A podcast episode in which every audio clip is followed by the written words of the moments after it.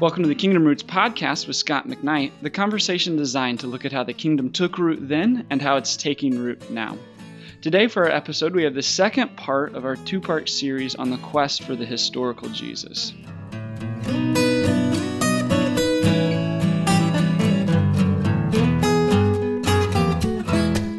Well, Scot, you know, last time, you know, we covered a lot of ground on um, the the different elements of you know, where this discipline and, and, study has gone, and and today, as we get into some of where the conversation is today, and you know where it is going to continue to be going into the future, and as the church, what is the importance for for this study, and how can we be trustworthy in the sources that we have of who Jesus is.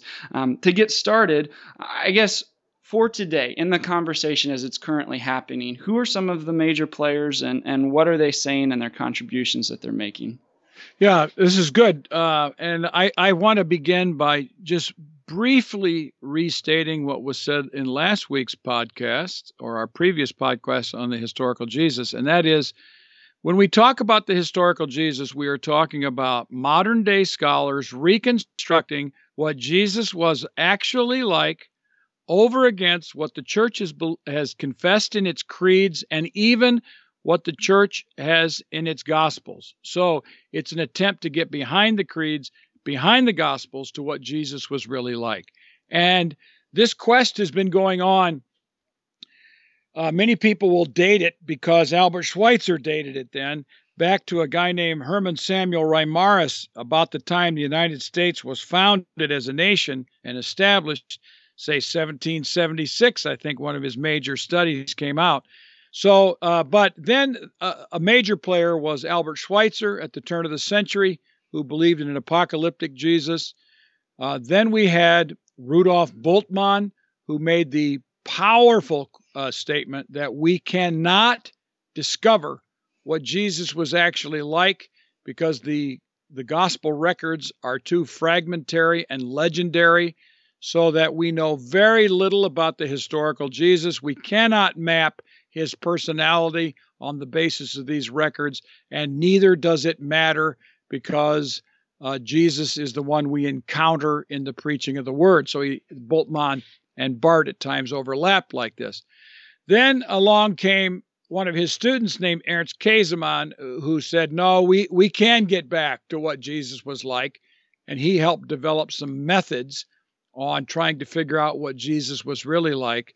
But it wasn't until uh, the 1980s and 90s that American scholarship just became overwhelmingly fascinated with Jesus. And we had major players like John Dominic Crossan, uh, an, an uh, uh, conver- let's say a former Irish priest who taught in Chicago area and then uh, wrote some very important books on Jesus and used methods and very cleverly put together. Some would call his Jesus a uh, countercultural Jesus, uh, wearing a tweed coat and uh, sounding like a, a professor critical of culture. But Crossan was a very serious New Testament scholar, very serious historical Jesus scholar, and he proposed some things that many people use to this day, like an emphasis on open commensality, he called it, which is an emphasis on table fellowship to break down the the categories of the Roman society. Then, uh, alongside him was a guy named uh, Marcus Borg, who wrote a very important book on Jesus, Jesus: A New Vision. Very accessible, powerful, uh, clear writer, and he he sketched a Jesus who was a sort of a religious genius who whose life of spirituality became a paradigm that drew other people into that sort of religious and spiritual way of life. Uh, a friend, a very close friend of Marcus Borg, is N.T. Wright or Tom Wright. And Tom Wright, uh, in many ways, resurrected a much more orthodox Jesus, much closer to the creeds but Tom Wright wanted to investigate Jesus in his Jewish world as a Jewish prophet who spoke of himself in terms of God uh, returning to Zion uh, in his uh, triumphal entry. So Tom Wright had has all the hallmarks of of what became Christian orthodoxy, and as a re- and Tom is a great writer. with captivating images. And his book in 1996, Jesus and the Victory of God, is probably one of the most widely sold books on the historical Jesus ever. Uh, after that, uh, I don't think there were any. Uh, Paula Fredriksen wrote an important book on Jesus, Jesus of Nazareth, uh, but it didn't have as many creative ideas. It was a little bit more um, critical of the, the Christian uh, interpretive tradition about Jesus. Uh, so she would she she thought the Gospels had overcooked who Jesus was and cooked him up to a higher level than he really was. Uh, it wasn't probably until Jimmy Dunn wrote his book, uh, Jesus Remembered, that the Jesus, historical Jesus quest of the 20th century sort of came to an end in having creative input. And Jimmy Dunn contended that the gospel records uh, are records of the remembrance of Jesus, the memory of Jesus. And Jimmy uh, didn't like people saying they could get back to who Jesus actually was. He knew that their only access to Jesus was the memories that the apostles in the early church had about Jesus. Those are probably the major players, but but I want to emphasize that alongside this, liberation theologians, um, female theologians uh, like Paula Fredriksen, Amy Jill Levine have seen in Jesus other messages that some of the uh, white guys uh, have neglected and not seen. So, in the last 20, 30 years, uh, while those original uh, impulses from Crossan, Borg, Wright, and Dunn, and Paula Fredriksen have sort of played their way out, uh, voices continue to use Jesus to show that he had a sort of a socioeconomic and liberation edge to him. And uh, we, we continue to get some, some studies that are innovative and suggestive on top of these great uh, books that were written in the late 20th century.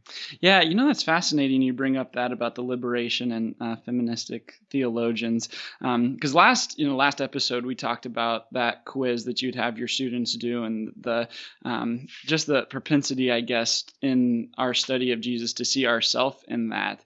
And um, I feel like you know as we you know we even look at the, the Gospels and and their differing accounts and how they were written to a specific group of people for them to understand Jesus in their context. I feel like it's important for us as we study anything, but especially Jesus, you know, we need each other and each other's perspective um, to help see our blind spots and to, to help see our, our presuppositions and things that, that we don't understand w- without each other. And there's just a, a depth and healthiness, I feel, to, you know, seeing those different elements, I guess. Yeah, and and um, you know, uh, a guy like Gustavo Gutierrez, in who who sort of cooked up uh, in a very special way uh, the brew called liberation theology that just has spawned studies in all sorts of directions. Mm-hmm. Um, these people uh, academically almost always connected their vision to Jesus and his understanding of the kingdom of God and they saw in it a socio-economic radical vision that people who want to talk about the kingdom of God, whether it's here or now, endlessly and debate is it present, is it partly present, is it totally in the future, mm-hmm. are missing out on the, let's say, socio-economic edge to Jesus's ministry. Whereas in the very first sermon that we have recorded in the Gospel of Luke, in Luke chapter 4, verses 16 through 30, yeah. Jesus is announcing already that he has come to bring good news to the poor. Mm-hmm. And the Beatitudes talk about poverty. Blessed are the poor. And when when John is in prison and he's interrogating, mm-hmm. is Jesus the one who is to come or not? Jesus once again uh, captures that radical edge that Jesus has come to overturn injustices mm. and to bring healing to this world. So um, I, I, can tell you, you, you can read sometimes in those early historical Jesus studies, and and you see some of these themes, but they were developed much more deeply in later studies that started to focus on the socioeconomic edge. Mm-hmm. And look, look, a guy like Richard Horsley. Um, Greg Carey, who's at Lancaster Theological Seminary, some of these scholars have demonstrated pretty pretty clearly uh, that Jesus had some radical attitudes toward the socioeconomic issues, and he was pressing in against the empire of Rome and its invasion of the Galilean territories, and they were irritated by, and Jesus was irritated by what was happening socioeconomically to the poor. So uh, we we've grown a lot over the last 50 years, 60 years in understanding what Jesus was like. It wasn't simply a religious message that God is our Father and that we are brothers and sisters and that we should be doing good and be concerned with justice. Mm-hmm. It is it is taking on flesh and life in in many of these more recent studies. Yeah, that's fascinating. Well, you know, I'm a little curious about how, um, as you know, we've laid out kind of the the status today and, and these different players. By the way, I'm going to include links in our description bar to some of the suggested resources if you're interested in reading more about them or uh, the the topic as a whole. But as as we look at them and their contributions, um, how about something like the Jesus Seminar? Now, that's probably something everybody's heard about, um, but you know, but their process and, and their role in um, the the conversation of this study.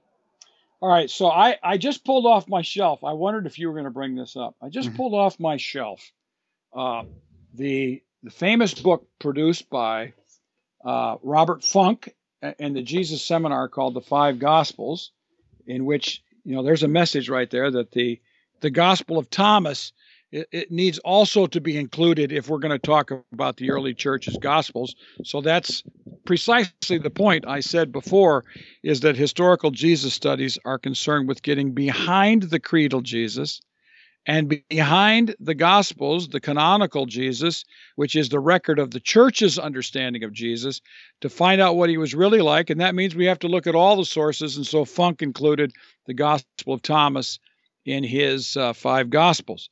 Now, I pulled it off and I looked at the Lord's Prayer. Now, look, uh, most of us uh, who are listening to this podcast will have learned uh, the Lord's Prayer at some time in our life, and we've learned to quote it. And I, I want to I, I want to mention what the Jesus Seminar thinks is absolutely authentic. In the whole Lord's Prayer, they think the only thing that is totally authentic is Our Father. Nothing else. Hmm. Uh, there's nothing else that we can trace with certitude back to Jesus. But they would also add, as probably said by Jesus, Your name be revered, impose your imperial rule, provide us with the bread we need for the day, forgive our debts to the extent that we have forgiven those in debt to us. Hmm. And then they are certain that Jesus didn't say, In the heavens, our Father in the heavens, or that he said, Enact your will on earth as you have in heaven. And he didn't say, But rescue us from the evil one. But he may have said, And please don't subject us to test after test. Now, those that's their own translation. Now, this is very important to understand how historical Jesus studies works. If you think that the only thing is authentic about that prayer is Our Father, that's all you can factor into your data bank when you're reconstructing what Jesus was really like. Mm-hmm. He, he, prayed to God his Father. If you add your name be revered, impose your imperial rule, that's a pretty interesting translation. Provide us with the bread we need for the day, forgive our debts. Notice that's not sins or transgressions, that's debts. So that's a socioeconomic understanding that Jesus wanted debts to be forgiven and they would cooperate as humans in for, in forgiving the debts of others, sort of like a jubilee operation. Then you can factor that kind of socioeconomic message into your understanding of Jesus. But that's how historical Jesus studies have always operated.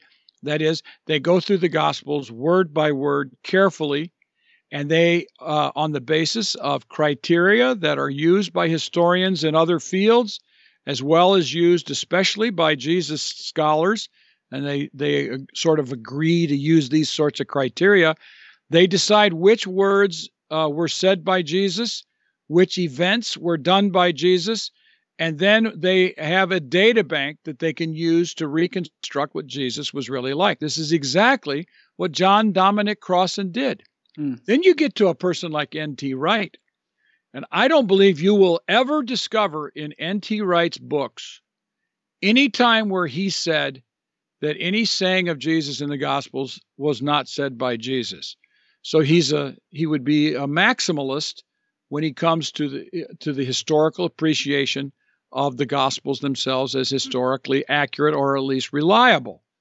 So there's a there's a big variety even within historical Jesus scholars as to what's authentic. In part, N.T. Wright's Jesus and the Victory of God differs from Dom Crossan and Mark Borg on the basis of the fact that Tom considers more sayings and more deeds in the Gospels as reliable and therefore a, a more complete or a wider, deeper, more expansive understanding of Jesus can, can be constructed.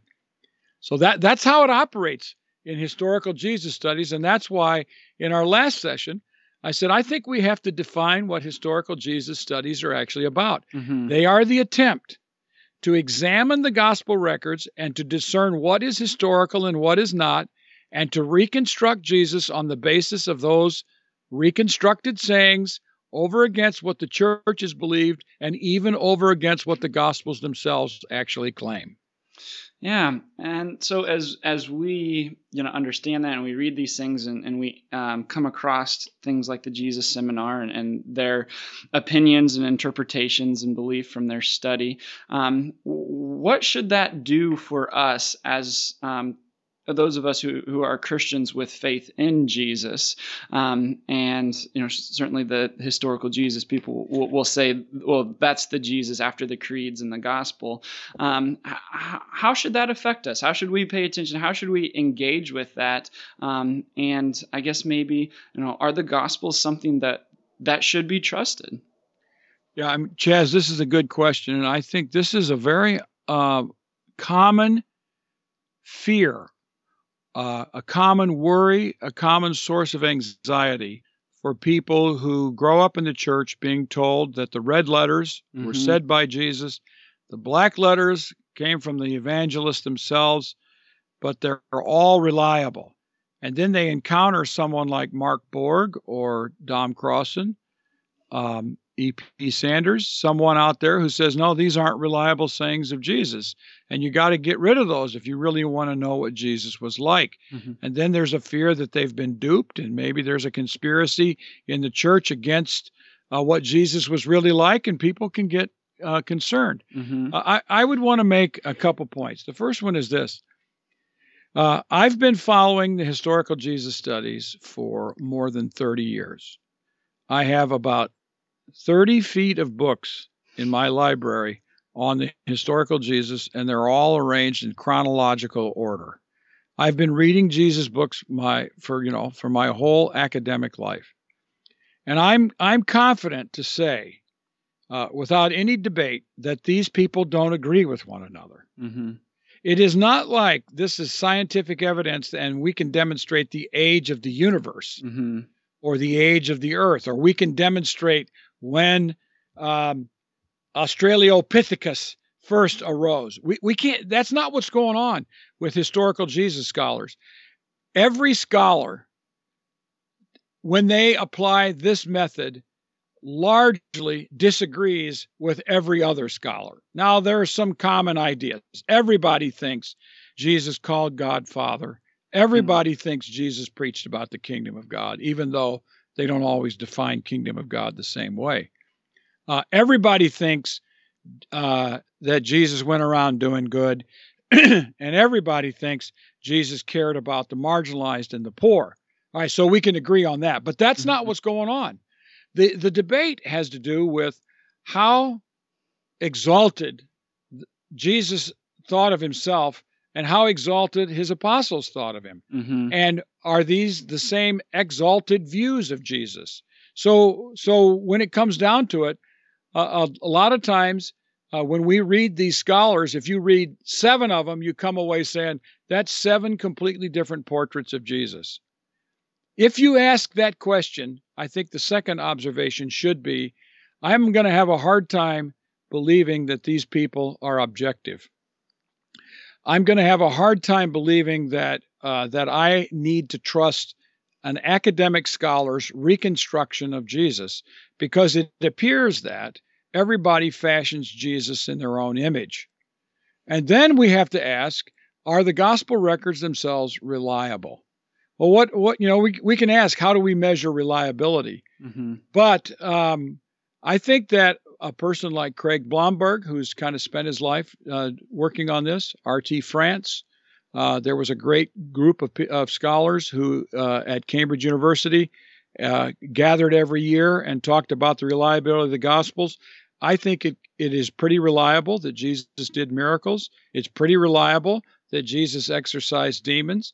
It's pretty reliable that Jesus said exalted things about himself. And I think the end comes down to are you going to believe what the Gospels say Jesus said about himself? Mm-hmm. Or are you going to distrust that? Mm-hmm. Uh, I don't think I can sit here and prove to you uh, that every saying of Jesus is authentic, but I, I think I can demonstrate that he was raised from the dead on the basis of pretty sound historical methods. And once we demonstrate that Jesus was raised from the dead, the the jig is up and the whole game changes. Mm-hmm. This is a person who came back to life. I think I'm going to think that there are miracles and that there are powerful things going on in connection to him and that these gospel records actually tell us about that kind of Jesus. Yeah, it seems like the resurrection is so much of the linchpin of, I mean, if that happened, then um, what can't Jesus do? Um, I mean, this a lot of doesn't this doesn't all of a sudden this doesn't all of a sudden for the historian just Mhm. prove everything is reliable. sure, yeah. But but it changes the game when you believe that Jesus was raised from the dead. Mhm. And and I have myself examined a number of sayings of Jesus uh, in the crucible of historical Jesus methods, and I came to the conclusion that the methods are limited but of value. Mhm. That the end result is that I think I can demonstrate uh, as a historian that Jesus died. I think I can demonstrate reasonably as a historian that that Jesus was raised from the dead. But I cannot prove to you on the basis of a historical method that Jesus died for my sins or that he was raised for my justification. Those things are not open to the historian's gaze. Hmm. You can't open up the tomb of Jesus, see the body gone, and say that's justification. You, Mhm. That that's not open to. That's an interpretation of Jesus that comes as a result of faith and encounter with who He is, and we will never know the fullness and significance of who Jesus is until we look Him in the eyes and trust Him for who He says He is Yeah. and trust the apostles for who they say he was because they were there and just say i'm going to let that jesus and that message about jesus have its way in my life in my mind in my heart in my soul. And when that happens i think all of a sudden you say he died for my sins. And, and I, I can say i've had that experience and i and i think it's true Yeah, so at the end of the day, it, it still will always come down to uh, a step of faith that people have to take, and either you know they're everybody's up to their own decision on, on what they're going to do with their life, but um, to experience, like you said, in, in Jesus in that way, then faith is necessary. You know, I've sat at the table with almost all these historical Jesus scholars. I think everyone I've mentioned in this session and the last session, other than, of course, Albert Schweitzer, Bultmann, and Käsemann, uh, the older guys, I've sat at the table with almost every one of them. I know many of them personally. And I, I can tell you at times, uh, I, I look at them and I hear them and I think they're saying, I just don't believe that stuff. Mhm. I, I don't believe Jesus was raised from the dead.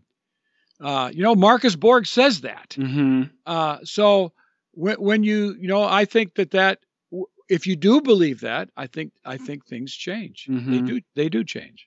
So, you know, we mentioned last time about um, seems like around every Easter season there's somebody who comes out with the, the the the thing revealed I know about Jesus that nobody else before me in history knew, and uh, it gets you know publicity and, and it gets um, just people's interest going and and it becomes very popular. But it also can create you know worry in believers is like you know we talked about is the gospel trustworthy? It has have i had the wool pulled over my eyes? And it, it seems like as we've talked that um, at the end of the day what we have to keep in mind is that all of these different um, views and, and what people have presented are just that they're, they're their views and they're their understanding and there is uh, multiple great evidence out there from other you know researchers to be able to know this is not something that you know, we just throw the baby out with the bathwater. Um, that there is um, foundation and there are, there are reasons for our faith,